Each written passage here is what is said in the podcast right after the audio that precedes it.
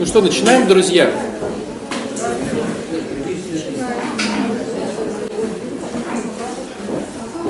Я сегодня хотел поговорить о такой не совсем приятной теме, как родители. Почему неприятная тема? Потому что с родителями очень сложно. Те, у кого выстроены крутые отношения с родителями, счастливые люди. Как правило, такого не бывает. Под родителями я не подразумеваю только наших родителей. Допустим, теща и тесть. Ну, по факту тоже вроде как родители. Вот. Под родителями я подразумеваю спонсоров и духовников. То есть те, кто вас воспитывает. То есть я сейчас хочу поговорить не о биологических родителях, которые вот взял там, родил и исчез. Я хочу поговорить о тех, кто воспитывает вас, нас. Вот про эти отношения. То есть я бы хотел пошире посмотреть, как, наверное, бы более правильным словом наставничество, поговорить о наставниках. То есть если папа и мама тебя воспитывают, они твои наставники. Если тренер тобой занимается, он твой наставник. Если духовник тобой занимается или спонсор, он твой наставник. Если у тебя есть какие-то неродственные, но все же отношения с какими-то более взрослыми людьми, которых э, опыт ты черпаешь, это тоже твои наставники. Ну, бывает ситуация, что человек по лестничной площадке старше тебя, и ты периодически спрашиваешь у него советы. Понимаете, да, о чем я? То есть я бы хотел вот эту тему более шире посмотреть. Есть ли понимание в этой широкой тематике того, что люди, которые, у которых ты спрашиваешь совета, они грешники? Вот все понимают эту очень важную вещь, что люди, у которых ты берешь наставление, они грешники, не праведники. Почему они грешники, а не праведники? Все грешники. Совершенно верно. Нету ни одного человека, кто был бы праведником. Все грешники. Как говорит текст одной молитвы, не с человека, который бы жил был бы и не согрешил. Все грешники. Но нам бы хотелось, чтобы наши нас, вот мой наставник должен быть менее грешник. Почему?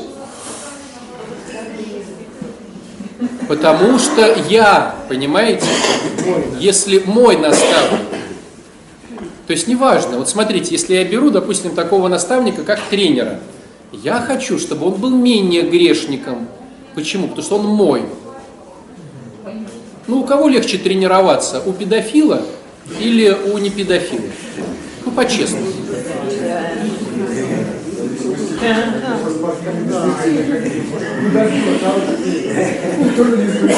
Вот смотрите, да, теоретически, если ты пришел учиться приседать со штангой, не все ли тебе равно, педофил или не педофил?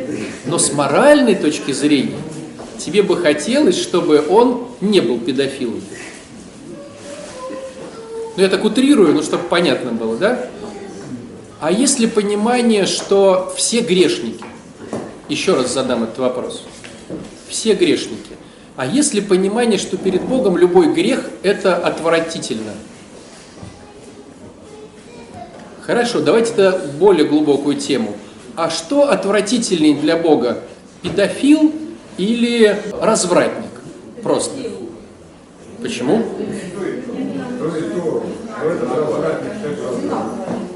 Еще раз для людей, которые в танке, объясняю, для Бога любой грех отвратительный. Хорошо, педофил и вор. Смотрите, смотрите. Если я вор и воровал где-то, но не занимался с детьми сексом, то вроде как бы вор должен быть полегче. Ловите фишку, опять переносим на себя. Вот, смертный грех и несмертный грех. История католическая.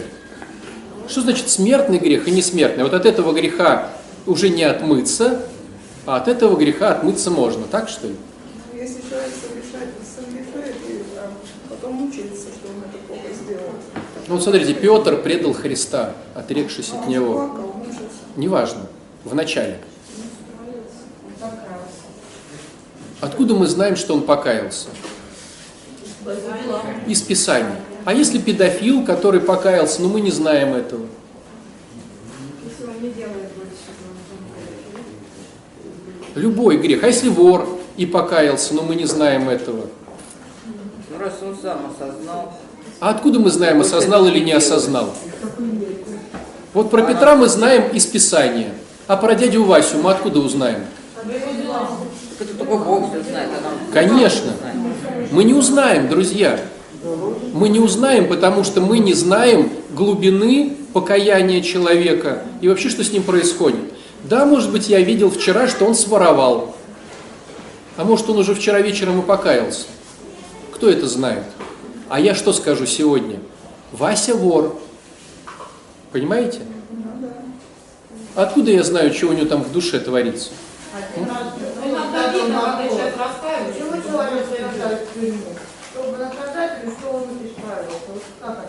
Ну, наша система наказания это не для исправления. То есть даже не будем сейчас уходить вообще в эту ветку, а то уйдем. Я лишь хочу к чему сказать. Давайте постепенно.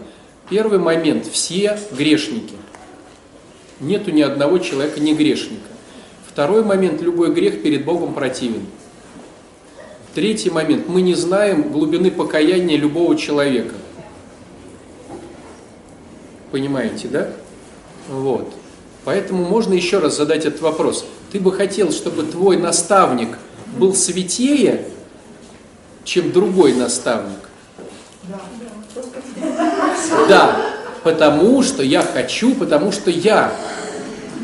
Ты-то можешь заниматься с любым наставником, а я со святым. Ну давайте так по-честному. Вот мы берем, допустим, такого, ну мы не знаем его греховность, да, и не знаем его каких-то от- отрицательных черт, хотя они, наверное, тоже есть, но мы знаем очень много положительных черт такого священника нашей епархии Иоанн Миронов. Мы же знаем, да? Ну, действительно, человек прославлен уже при жизни, да, вот, людьми. Хотя, понятное дело, что у него есть какие-то отрицательные вещи, да? Но вот ты бы хотел, чтобы у тебя, вот по-честному, вот ты бы хотел, чтобы у тебя наставником был Иоанн Миронов или какой-то вот батюшка-алкаш. По-честному. Почему только мы верим? Вот кому ты веришь? Кто, что такое алкаш? Алкаш это тот, который не следит за языком, рассказал твою исповедь кому-то, вот, где-то осудил даже тебя, вот, где-то не пришел на твое венчание, потому что не смог э, прийти, не смог покрестить твоих детей сегодня.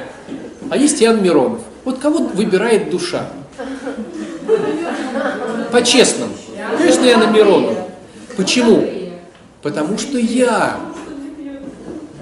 Не, не потому что не пьет, потому что он святее. А почему мы осуждаем? Почему в нас вмонтирован блок осуждения? Потому что мы, когда осуждаем, мы встаем на э, более высокую позицию, то есть всегда можно осудить только сверху вниз. Как только ты кого-то осуждаешь, ты уже на табуретке относительно этого человека. И по факту ты и оцениваешь Миронова. Я так и быть, возьму Миронова лучше, чем вот этого ханышку, да? По-честному. Потому что я-то где вообще? Я знаю свои грехи, но где я? Понимаете? И могу только себе сказать, что я грешный. Вот люди порой говорят, да, я грешный, я грешный. Попробуй скажи ему, ты грешный. Обидится сразу же. А ты говоришь, а что ты обижаешь? Ты же сам говоришь, что ты грешный. Я говорю себе, я грешный. Я имею право, а ты что ты про меня говоришь? Сам такой, да, на себя посмотри. Да. То есть получается, что первый момент, любой грех – это грех, а второй момент, что а, все грешат, и б, никто не знает, кто как кается. Следующий момент тоже очень важный, что в любом слое времени социальном одни грехи греховней, а другие менее греховней. Вот возьмите, допустим, тему педофилии той же, да? Ну, потому что это очень утрированная ситуация. Две тысячи лет назад это не считалось грехом. Ну, прочитайте Платона, прочитайте вот, ну, Римская империя. Это было нормально. От педофилии шел гомосексуализм. Это было нормально. У нас сейчас идет обратная реакция. У нас сейчас гомосексуализм все больше и больше не признается грехом. Он как бы признается грехом, но вы же видите тенденцию, которая идет с Запада. Вот сейчас европейский фильм не имеет, не американский, в американском уже давно нельзя снимать без негров, афроамериканцев, простите. То есть нет, нет ни одного фильма, где не будет черного. А в Европе сейчас, вот тенденция пошла, нету ни одного фильма, где нету гомосексуалиста. Он должен там быть. Иначе фильм не проходит. Дискриминация. Понимаете? То есть это все больше и больше. Вот недавно, ну никак недавно, может полгода назад, какой-то фильм, причем, ну по телеку вроде он был. То есть начинается фильм, знаете, вот а он детский, детский фильм про Геркулеса какого-то, вот, ну это накачанный там с, мечом, и вот какой-то вот идет сюжет про старину, и вот его там хватают, его хотят там окружили, его там почти убивают, вдруг приходит другой какой-то накачанный парень, там тоже какой-то а вот, ну какой-то Геркулес там, разбивает этих, и этот говорит, о, привет, и они целуются, короче. Вставили они этот момент, реальный засос просто. Реальный засос идет минуты, ну, секунд там, не знаю, 15, они, зрители понимают, что они, ну, как бы, парень с девчонкой там, или как это, не знаю, называется. И они расходятся. И больше этого нету, как бы. Я такой сижу, думаю, так, детский фильм включили на кухне. А зачем они это показали?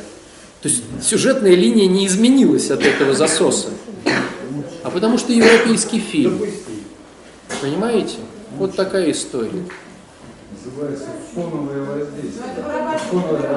Я сейчас не про то, я сейчас к тому, что толерантность к гомосексуализму приобретает все больше и больше размахи. Мы не говорим сейчас про плохо-неплохо, мы говорим, что есть. Мы сейчас не оцениваем ситуацию, да? Вот. Если взять, допустим, ну, ту же израильскую страну, в которой, ну вот, да, начал, началось все, да, и они знают Содом с Гаморой, но сейчас Тель-Авив является скопищем гомосексуализма, от, от, оттуда э, в Тель-Авив приезжают со всего мира гомосексуалисты, чтобы там проводить свои гей-парады. Понимаете? В Европе это, это тоже эти гей-парады идут. Ну, у нас пока их запрещают, пока запрещают. Ну, не факт, что мы не застанем еще в взрослом возрасте, скажем так, стариковском, этой всей истории. То есть к чему я хочу сказать? Что срез времени в социуме дает, каждый срез дает более греховные грехи и более негреховные грехи. Понимаете, да? Ну, возьмите даже нашу тему. В советское время было нормально бухать. И если ты останавливаешься пьяный у гаишника, и он говорит, что? А ты говоришь, меня жена оставила, а он такой же оставленный. Он говорит, все бабы дуры, давай вместе бухнем. Ну, на заводе, если ты не пришел, потому что, или ты ходишь весь там около станка, стоишь такой вот, у тебя не, деталь не точится, и бригадир подходит и говорит, что, Василич, не точится твоя деталь, да вот жена меня оставила, иди бухни, подлечи, да, раны свои, да. Сигареты, та же история была в советское время. Вот. В наши 90-е годы э, очень круто было наркомания. И она не считалась среди слоя населения грехом. Понятно, что есть церковные вещи, но эти церковные вещи тоже сложные. Вот смотрите, я приведу сейчас не совсем красивый пример, но чтобы просто понимать разницу в грехе. Есть такая книжка, которая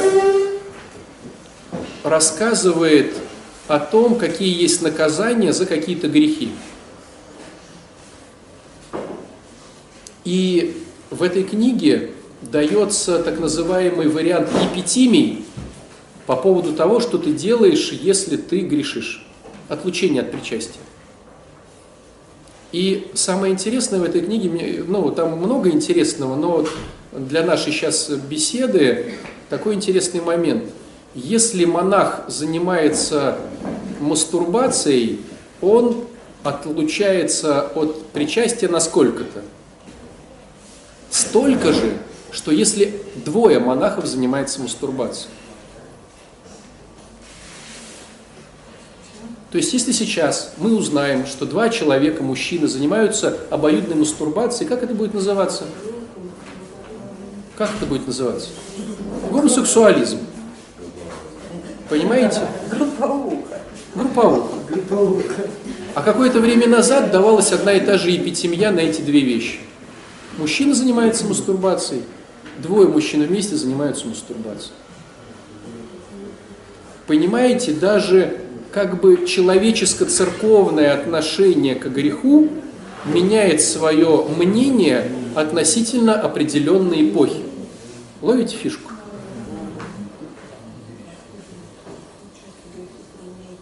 Потому что все в голове.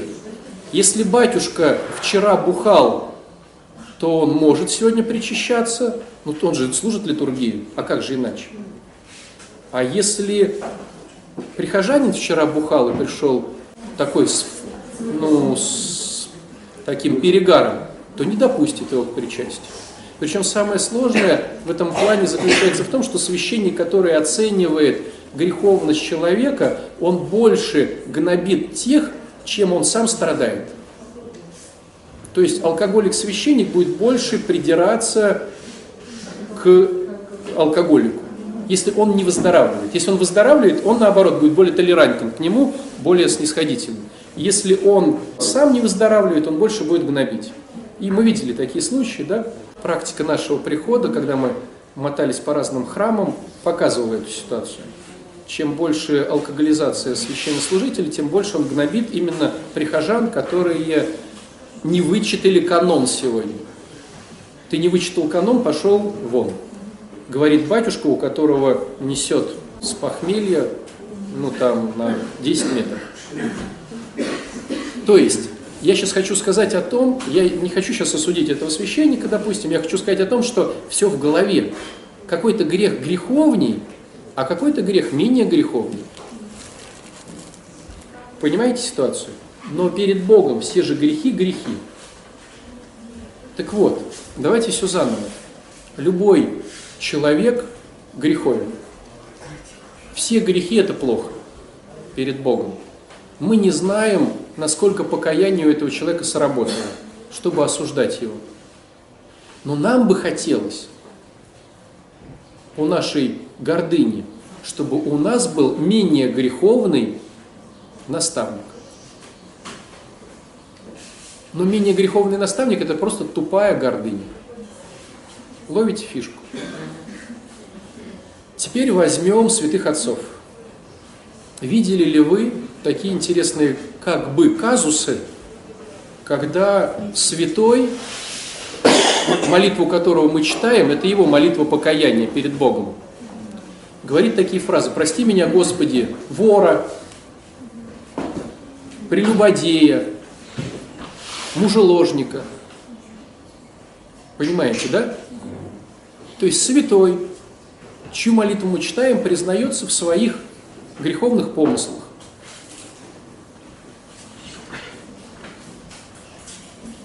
Святой признается в своих греховных помыслах. Почему?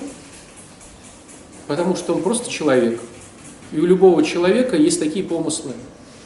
Просто кто-то в честности начинает с ними бороться, а кто-то даже не хочет это признавать. Но хотел бы ты, чтобы твой наставник честно признавался, что он мужеложник. Гомосексуалист. Вот выходит отец Александр на проповедь, перед исповедью и говорит, друзья, сейчас начинаем исповедь, но сначала хочу покаяться перед вами. И такой, подходите. И так свободно стало в зале.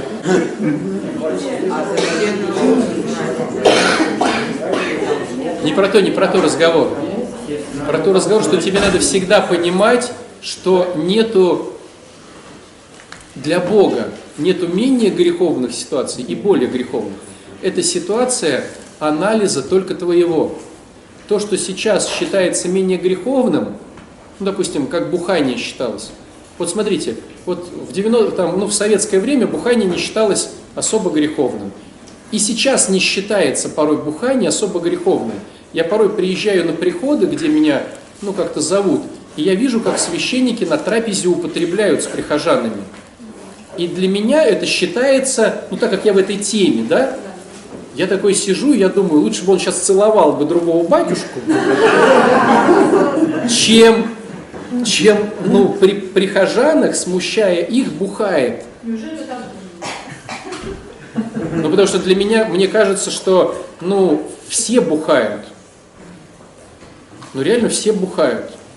Все профессии, весь народ. У нас алкоголизация в стране, ну, катастрофическая. И если наставник показывает своим примером, показывая, что это норма, я говорю про свою голову. В моей голове это считается супер грехом, если это показывается другим людям. Мне, еще раз подчеркну, потому что я в этой тематике тружусь. Понимаете? А им это не кажется, раз они разрешают себе ну, на застольях употреблять. Но это мое восприятие, я еще раз подчеркну, мое. Понимаете? А у него свое. А где в Евангелии написано, что нельзя? А написано. Не в Евангелии, а в апостольских посланиях. Кто не наследует Царство Небесное? Пьяницы, мужеложники, воры, прелюбодеи. Смотрите, как под одну гребенку вора, пьяницу и мужеложника все подгребают. А почему, как вы думаете, они не наследуют Царство Небесное? Потому что это, это страсть. Когда я нахожусь в страсти, не то, что я не наследую Царство Небесное, потому что Бог скажет, ах ты, ах ты, иди от меня. Я не захочу к нему идти, потому что я в страсти. Мне порог страсти вкуснее, чем Царство Небесное. Когда я нахожусь в любой страсти, она будет проявляться по-любому. Что воровство, что прелюбодеяние, что гомосексуализм, что пьянство. Когда я нахожусь в страсти, мне не до Царства Небесного. Я не спасусь не то, что Бог такой плохой, потому что я не, не, не захочу. Свобода выбора моя отрицает спасение. Ну, под одну гребенку, ловите фишку, под одну гребенку. А вот спросите у людей просто, да задайте себе вопрос, а что криминальнее, гомосексуализм, педофилия или пьянство? Убийство, насилие. А две тысячи лет назад что такое убийство? Ну это мой раб. Почему он мой раб? Ну просто у меня в голове это мой раб. Захочу убью. А если я убил своего раба, разве это убийство? Потому что в голове он моя собственность. А в голове у многих дети их собственность. То есть убийство детей. Вот, допустим, в утробе. Почему разрешается? Потому что это моя собственность.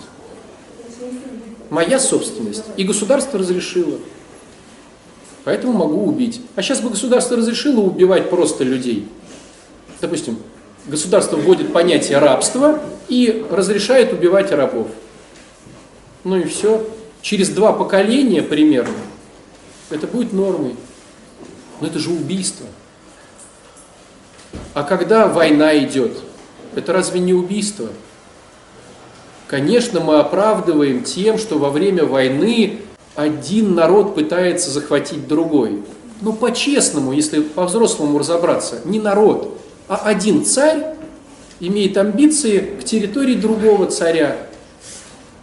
А убивают-то, царь же не убивает, убивают подчиненные, убивают. Но чтобы убивалось красивее, вводится красивая история, что это достойно. Так ведь происходит сегодня. Чтобы убивать без совести, без сердца, надо ввести просто красивую интерпретацию. Родина, отвоевание, там, захватчики, мы за победу, мы, ну, вводится. Но царь не убивает.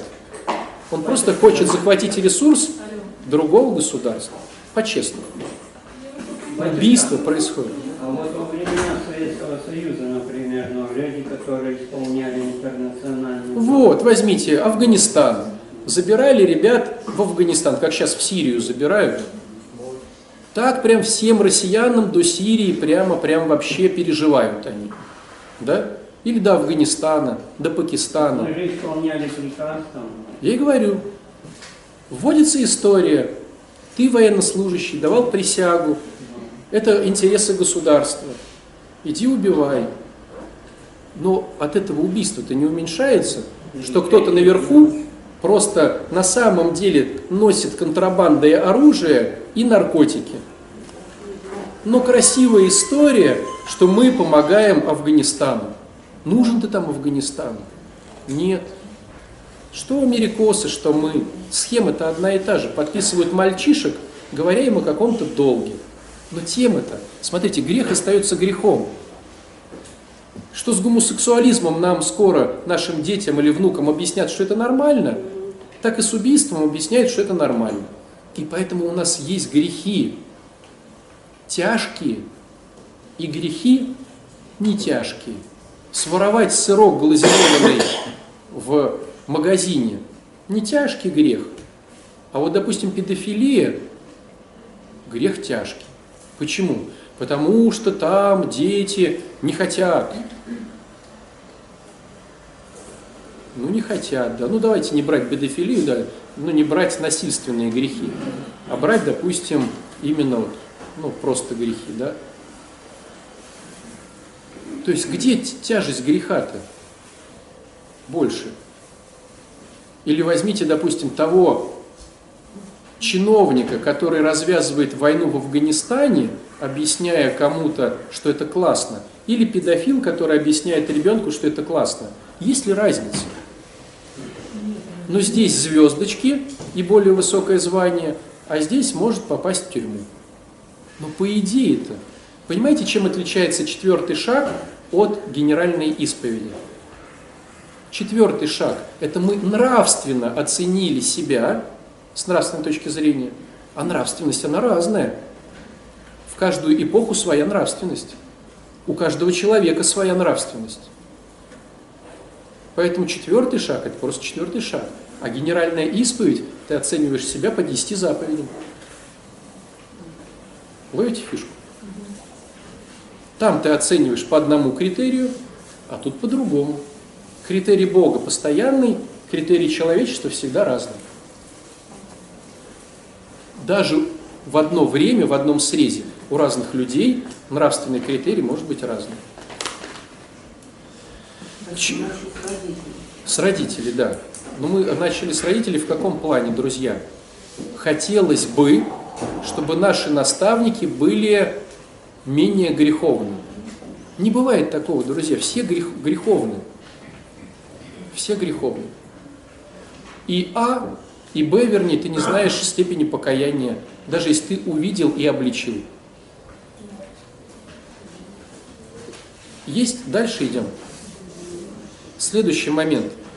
Очень важный момент, который, ну, на мой взгляд, ну, нужно держать в голове относительно Ветхого Завета. Есть очень интересный сюжет, касаемый нашей сейчас темы. Помните Ноев ковчег, в который зашли, кроме, кроме Ноевой жены, Сим, Хам и Иофет. Три сына Ноя с их женами, не считая всяких там собачек. Да? Вот, и кошек. Помните дурацкость ситуации, когда они все-таки приплыли? Ну, вода сошла, все стало хорошо, потоп закончился. Там была такая дурацкая ситуация. Ной набухался. Забухал. Говоря таким нормальным языком. Забухал. И валялся, и валялся. Как уж он там валялся, да, он был голый, но как уж он там в какой позе валялся, ну как валяется бухой товарищ. Наверное, объяснять нашему приходу не нужно. Валялся, короче. Но что произошло с детьми? Там было два варианта. Сим и Иофет сидели себе дома, хам прогуливался по там, берегу, не берегу, где-то прогуливался. Короче, он эту пещерку нашел, где валяется папаша. Все это увидел, поржал над этим радостно и побежал рассказывать красивую, интересную новость всем другим, чтобы поржали. А вы представляете, какой он у нас лошара? Вы представляете, насколько интересен сюжет, что даже сейчас словом «хам» мы пользуемся вот до наших времен. Что сделали два других брата, Сим и Иофет? Они сказали, ну ты идиот, где эта пещера? Дошли до этой пещеры, отвернулись, чтобы не видеть ноготы, да, и вот этого беззакония своего отца. Отвернувшись, взяв одежды, они подошли и покрыли его. Ловите конструкцию?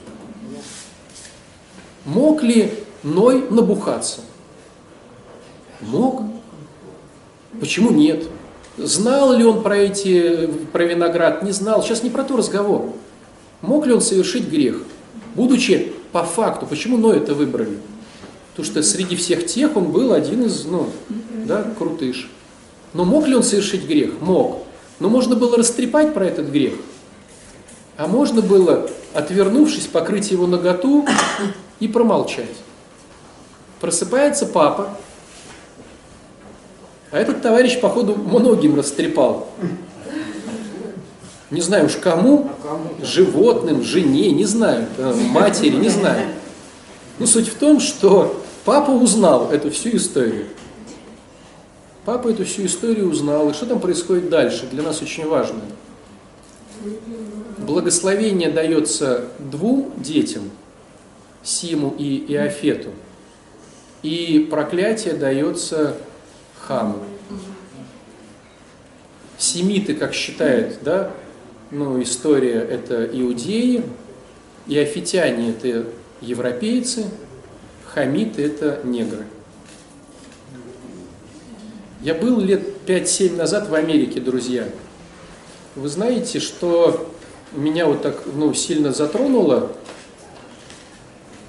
что у них в Америке уже с каких 60-х годов идет анти вот эта тема ну, там пытаются негры пролоббировать, что они афроамериканцы, что это все хорошо, что надо их не презирать, вот фильмы их вставлять. Ну, как бы идет вот эта как бы толерантность к другим цветам кожи. Понимаете, да, о чем речь? Вы знаете, что меня поразило? Вот, ну, я-то был-то вот недавно. На всех, во всех, во всех центрах торговых, на дверях, вот у нас двери открываются просто так на всех торговых центрах Америки стоят негры, которые открывают дверь. Но ну, у них конкуренция большая, нужно зазывать людей. Идут люди мимо, вот представьте, сейчас мы шли мимо ДЛТ, мимо, либо мимо Апраксина двора, либо там мимо гостинки. И все, мы идем и идем. А представьте, там бы стояли люди на дверях, которые говорили, заходите к нам, подходите, берите товары. Ну вот у них так принято. Одни негры ни латиносов, ни китайцев, одни негры. Макдональдс, самая дурацкая среди всей иерархии вот этих гамбургеров линейка. Негры, продавцы, в черных этих самых Вообще такой прикол. В, черной форме негры. Там питаются в, именно в Макдональдсе только таксисты-арабы, а-ля негры, ну, ну, то есть вообще самая низкая линейка. Только негр, короче. И на дверях стоят только негры. При условии того, что у них идет война по поводу толерантности к вот этим товарищам. Да не изменить, понимаете? Как с семитами ничего не изменить, потому что будут прокляты наши дети. Да, мы будем прокляты, и наши дети будут прокляты, но распни его. Смотрите, хоть и у евреев все деньги мира, а вот какая-то странная нация, что все их презирают. Такой прикол. Подшучивают над ними. А, не, а, евреи, ну все понятно. Казалось, что нету русских, которые жад- жадничают. Да миллион. Что, у русских нету денег? Да миллион. Но все равно же подшучивают, не хотят общаться. Такой прикол. Проклятие, такая интересная штука. И вы знаете, я вот как-то, ну, какой-то момент, вот, ну, я могу поделиться просто, ну как же так, я задал себе вопрос, неужели Ной может проклясть своего сына? Ну типа, ну да, ну увидел он его бухающим, ну и что? И что прям на все поколения, до наших времен, две- там, какие две тысячи лет, там сколько уже, да? Две до Христа там, на четыре там тысячи лет там, да? Как так? Нашел одну интересную, один интересный комментарий, хочу поделиться. Это не было проклятие в нашем понимании. Это была удручающая, плачущая констатация факта. Блин, сынок, мне очень жалко, что, что вот ты не сможешь родить других детей. Мне очень жалко.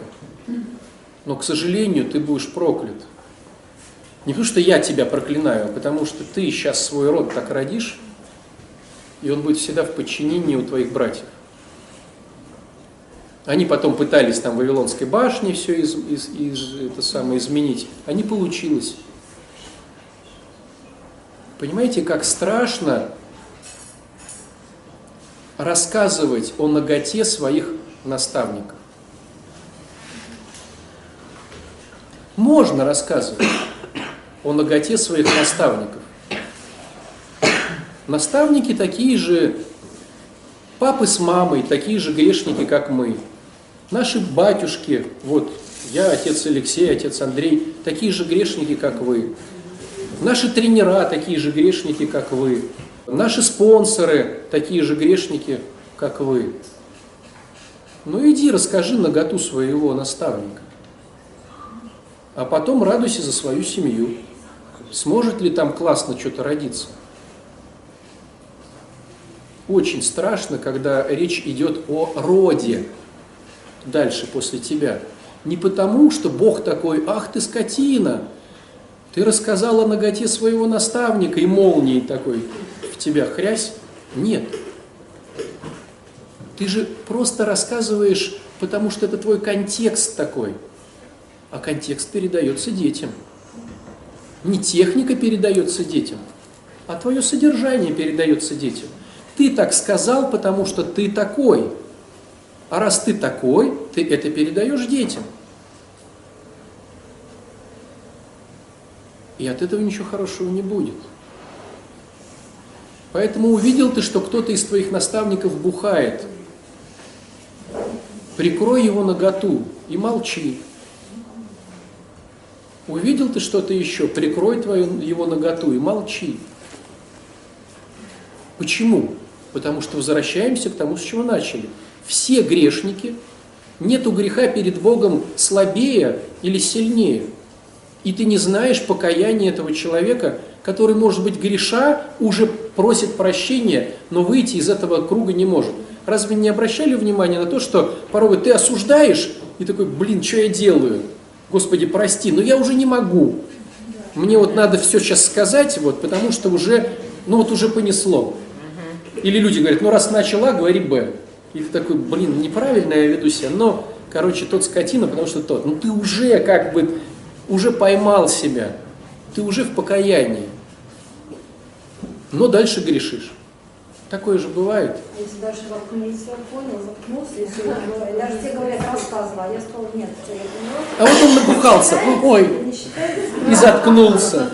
Все такие, «По- набухался. Понятно. То есть уже сказанул. Если я поняла, это мне говорят, давай, давай дальше. Я говорю, нет. Почему я не поняла, говорю сейчас в нашем разговоре о педофилии, потому что, ну, или о насилии? Потому что, ну, дурацкая ситуация, она в чем? Что человек второй не хочет этого, да, или не может сопротивляться. Ну да, когда мы говорим о педофилии, да, или вот о насилии.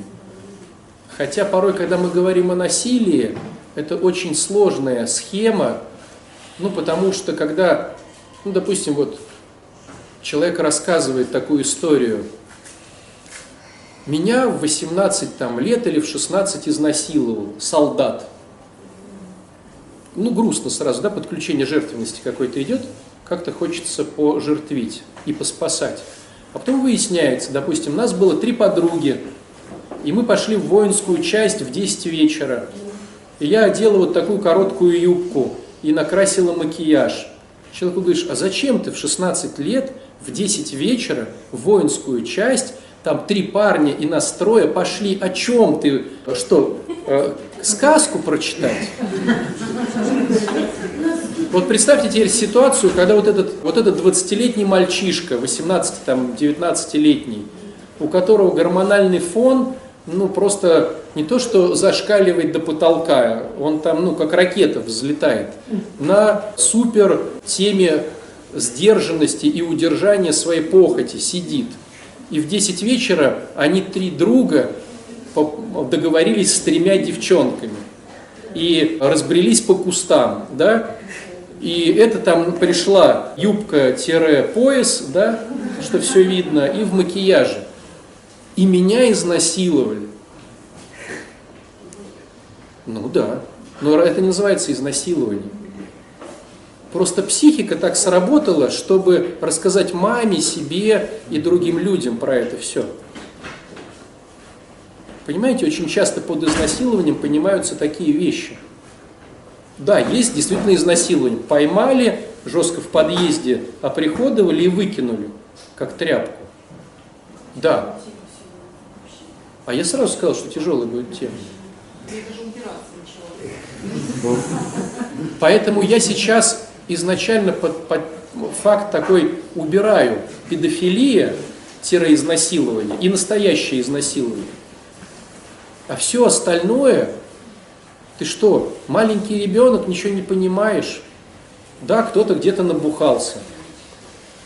Ты что, маленький ребенок, чтобы идти про это рассказывать, что кто-то где-то бухнул и валяется вот такой вот, ну вот такой валяется в канаве. У меня был такой случай, разговаривал с одним мужиком, очень классный мужик. Я говорю, а что ты в храм не ходишь? Ну, он реально вот такой, по вере такой, ну, в храм не ходит. Он говорит, я видел всего лишь два раза батюшек. И оба, леж- и оба валялись в канаве. Я говорю, ну блин, ну, ну не повезло тебе, ну подстава такая, да? То есть по тем временам, когда батюшки были редкость, он увидел двоих, и оба вот, ну, в канаве. Ну, бывает такая ситуация. И он спроецировал, естественно, на всех, да? Как женщина, когда ее там два мужика там кинули, теперь проецирует на всех мужиков. Вот. Ну, к сожалению. Но прикрой наготу своего отца. Вот когда жена рассказывает про своего мужа, ну это вот неуважение, неуважение. Но когда муж или жена рассказывает про своих наставников,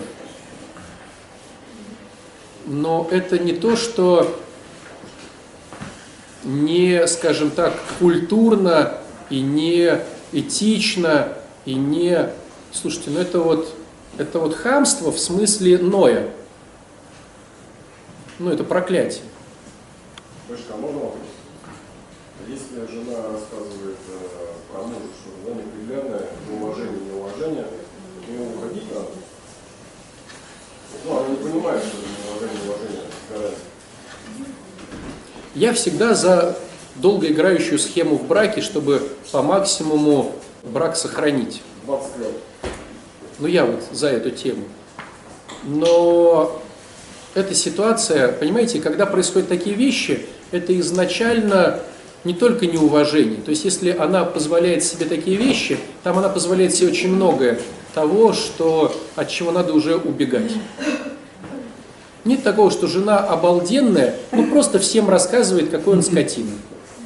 С подробностями. Второй вопрос. А если наоборот, говорить только хорошее, как еще и приукрашивать? Круто. Ну давайте, вот давайте возьмем конструкцию. Вот как вы думаете, вот чисто вот просто по сердцу, как вам кажется, где конструкция? Когда мама про своего ребенка другим рассказывает, что он мудак, или что он классный? Ну где конструкция? Ничего, неужели вы? А мой-то, а мой-то такой обкакался там, прям обосрался вот такой, и прям описался, такой прям идиот там, вообще там. Ну где вы видели вот, ну это в конструкции? Да двойки получает скотина, да еще вот, ну где вы это видели? Нормальная мама, она же как-то за сына. Дома поругает там как-то, скажет грубо. Ну и в конструкции жена может высказать все, что она думает про мужа, но только мужу. Что она понесет там куда-то на обозрение? А я. Ты говоришь, если ты...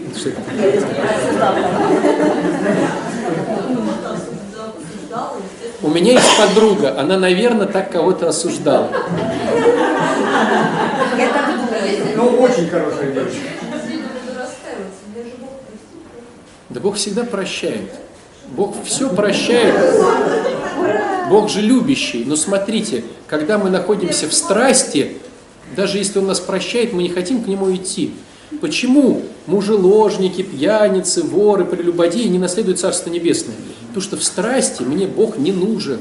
Я не хочу к Нему, Он, он как в притче о блудном сыне. Он говорит, иди ко мне. А тот в этой притче все так же и бухает там где-то с девчонками в стороне далече. То есть он не делает вот этих шагов. Вот почему ну, не наследует Царство Небесное. Потому что не приходит. Говори. Сейчас, подожди. Да. А в на группах, вы говорите, про родителей нельзя говорить, ну, как бы вот взрослые дети алкоголиков, мы все равно говорим, вот наши родители какие-то такие, ну. Говори про себя. Говори про себя. А, ну я говорю. Нет, нет, ты говоришь про себя на группе. Ты же можешь сказать, я испытываю злость, раздражение, гнев, когда общаюсь со своей- мамой. Кстати, вот на спикерских говорят, я был из Ну, деструктивной семьи. Смотри, как обычно не- неконструктивно говорят. Моя мама э, не дала мне денег, вот такая скотина, поэтому я испытываю то-то. С чего ты взял, что она скотина, что не дала тебе денег? Я испытываю злость и раздражение, потому что считала, что мне дадут денег, а мне их не дали. Ну, все равно, как бы, мы здесь говорим о стыдно сказать. Мне сложно сказать эту тему, потому что я не, не работал в группах ВДАшных. Мне сложно это сказать. Но вы знаете, все равно сердце подсказывает. Бывает ситуация, когда люди приходят и сливают негатив про родителей, это одно. А другое, когда они пытаются вылечиться сами, это другое. Так же понимаешь все равно, что они будут такие же несчастные, и не дали того, потому что они сами будут. Разные версии. Оправдывать или э, жертвя, ну, как бы их гнобить. Короткий, это, кстати, все, вот действительно, сейчас мысль пришла, все вот, спикерские начинаются, сколько я слышал, я из, из деструктивной семьи. То есть это что, или оценка, или констатация факта, или как-то оправдание самого себя. Оправдание. Причем это каждая спикерская, я из деструктивной семьи. И значит, я уже. Получается, это самооправдание, да? Батюшка, мы тут съехали, я хотела развить тему. А если вот про мужчину говорить хорошо, подружки начинают интересоваться. А подружек не должно быть у замужней женщины. А я не замужем пока, он пока мне чего вы А сегодня не эта тема, друзья. Об этом мы поговорим в следующий раз. Сделаю вам анонс. У нормальной жены нету подруг. Да, у меня не было подруг, но сейчас он, у меня не муж, а мужчина, который мне нравится, по имени Александр. А как же если было... Я его хвалю, ну, потому что реально невозможно молчать. А подружка моему мужа... Завидую. Так а вот как быть в этой ситуации? И начинают говорить, да ну, все фигня, чтобы Ну, ты ушла, а они взяли его. Ну, я и говорю, что делать? Рот закрыть? Мы съехали, мы съехали вот все мы с девушки. Подруги это очень плохая версия, когда у тебя кто-то есть. Ж- Муж или, или Ну, слава богу, мужчина. Ну, смотрите, у женщины есть только три приоритета. Муж, как Бог, она и дети, и все. Какие подруги? Ну, да, А с кем общаться? Ребенок еще маленький. С собой, а с мужем и с Богом. Тебе повезло просто. Вот так вот просто перекрестись и займись собой.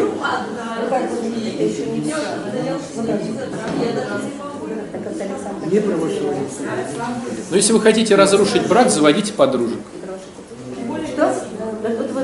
Если вы хотите разрушить брак, заводите подружек. Ну Да Где вы видели конструктивных подружек? Они либо хотят сами занять ваше место, вот, либо обиженные на весь мужской род начинают проговаривать страхи свои по отношению к вам. ну семьями там нужно дружить. Это дружат мужчины. Вы пришли, вам сказали, мы дружим с этой семьей. Хорошо, дорогой, как скажешь, дорогой. Пришли, посидели, поговорили о бабьем, а не о чем. А мужчины не разрушают отношения друг к другу? Не, Мужчины, э, это же и бизнес, когда они что-то, и связи, это ваша безопасность. Допустим, вам хочется устроить ребенка в детский сад. Он говорит, видишь, как здорово, я дружу с Васей, у которого мама в детском саду, А директор. вдруг, может, на вашу жену смотрит в этот момент. А все смотрят на всех. Просто если мужчина не дает безопасность своей женщине, она все равно что-то заведет. Либо в голове, либо в реальности. Если наоборот, ну, как мужчина не видит связи ничего, ну, если наоборот. А у женщины как раз Ну, как бы, наоборот. там, сестрой ребенка взяли, знаешь, а была подруга есть. Я же говорю, не круто. Мужчина дает безопасность по деньгам, по связям. А зачем ты вышла за такого мужчину, у которого этого нет? Ну смиряйся теперь. Вот смотрите, сейчас две секундочки. Смотрите, у меня есть деньги и есть связи, а у этого лоха, за которого я вышла замуж, ни денег, ни связи. Так вот звучит твой вопрос, по-честному. Вопрос, нафига вышла за нее замуж? Ну так получилось, хотела уйти из дома, из деструктивной семьи или что-то еще, а он подвернулся, а мне уже старое, поэтому надо быстро ковать железо, пока горячо. Вот. Что теперь делать? Если ты даешь мужчине теперь в этих ситуациях деньги, он не научится их зарабатывать. Если ты ему даешь связи, он не научится их приобретать. Поэтому в идеале ты закрываешь историю с деньгами и со связями, рот кляпом затыкаешь, хлопаешь глазами и говоришь, у тебя все получится. Ты такой классный, у тебя все получится.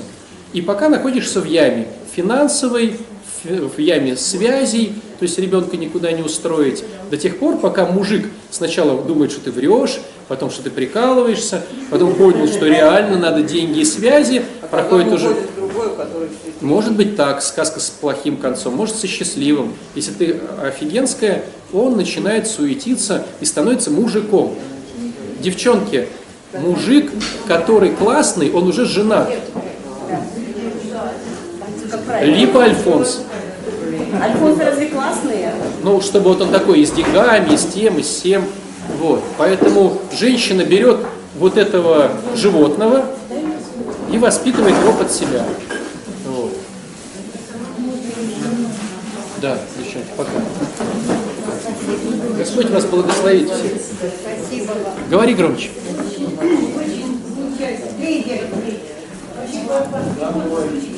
Если много из того, что эту тему поднял, это вот вернуть христианское воспитание. Подойди ближе, Господи. Нет, христианское воспитание. И если, ну, не знаю, 10 заповедей, вот Алексей Алексеевич, нужно их выучить наизусть. Это когда сам читается, ну, не учите христианский заповедь. И Бог дал свободу выбора. Это уникально. Вот немного лет я была на грани. То есть работа на эти предлагали обязательное атеистическое образование. Детям давать в школе, везде. Мама моя презирает, она была очень просто- Похвалы, выраженные деньгами, принимаются более активнее. Но вот эта свобода выбора, она уникальна. И вот сейчас каждый мой шаг, не важно, сколько мне лет, но я рада с каждым своим шагом, потому что вот это и есть свобода выбора. Идти или не идти. Ну вот опять убить или не убить. Это уникально. Похвалы, выраженные финансово, воспринимаются лучше. Здоровья. Друзья, у нас есть Инстаграм. У нас вот сейчас уже этот самый, и э, э, надо уже заканчивать, а кафес будет. У нас есть Инстаграм. Отче Про называется. Один и неупиваемая чаша второй.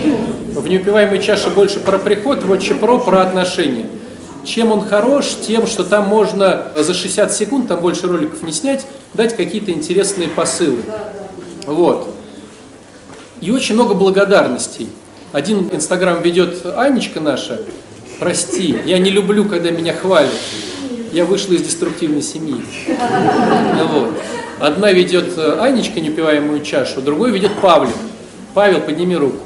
Вот. Другой ведет Павел, который Чепро. Столько благодарностей, что прям, прям вообще.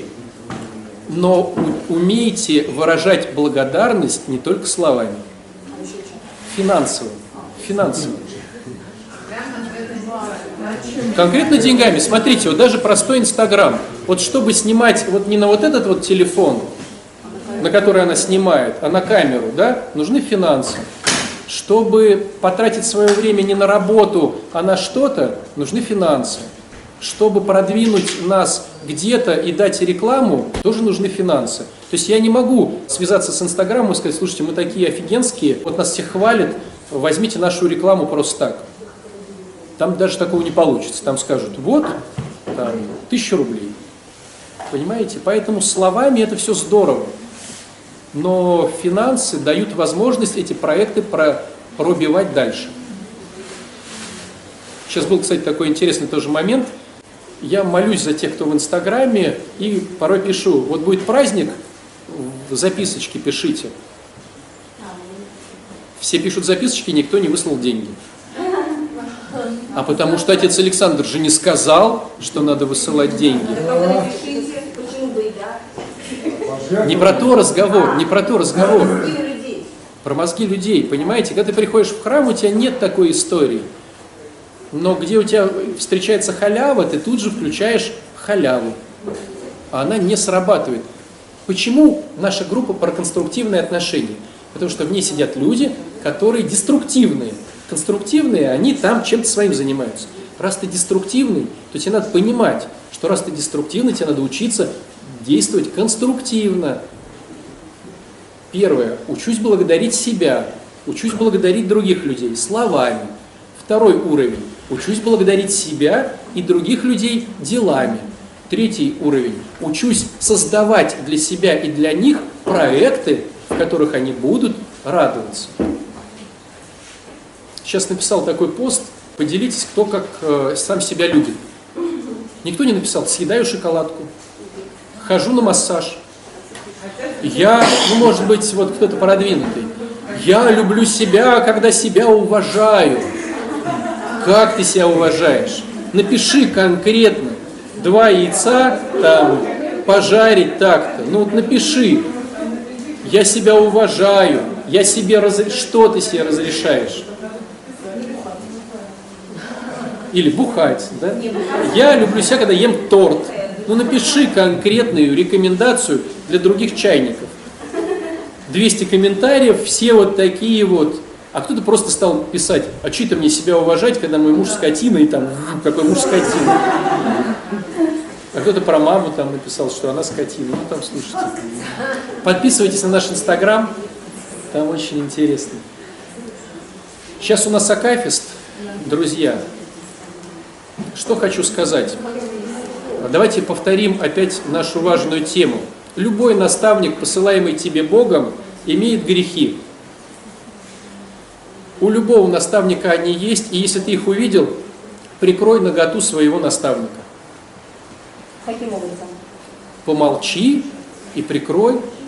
Был такой, кстати, вот, да, про такой образ. Один святой э, в Теперике, в Теперике, короче, рассказывал, что говорили, он был игуменом, и начали говорить о том, что один брат встречается с девчонками где-то там на стороне, монах.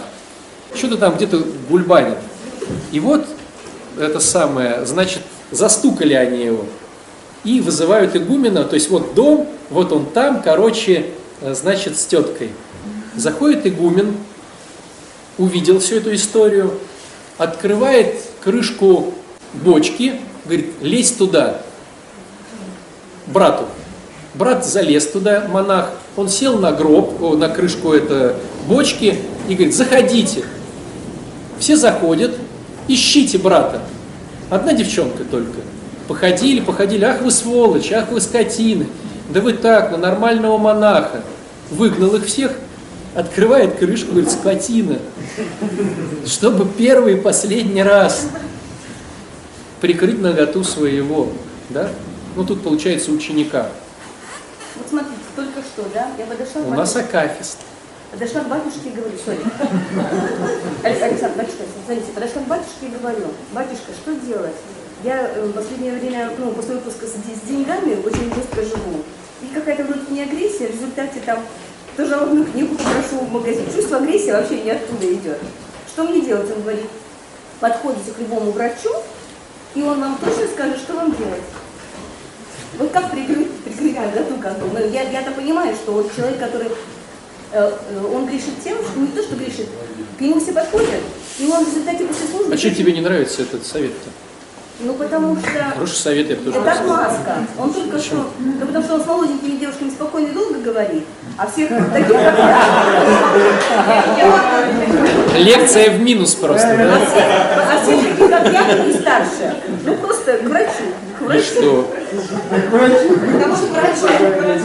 Хорошо, что он не с мужчинами так себя ведет. Его батюшка Александр научил, потому что все пользуются его добротой. И вот он там часами после службы вынужден стоять и разговаривать. Я думаю, ну быстренько спрошу. Так ты накрасься маник... этот, э, сделай А себе же макияж. ушла. Сделай макияж, сделай маникюр, прическа, как на свадьбу. Пококетничай немножко. Получишь хороший совет. Да он просто знает, что мой батюшка другой, что я к другому подхожу. Может сказал. Аминь Богу нашему славу.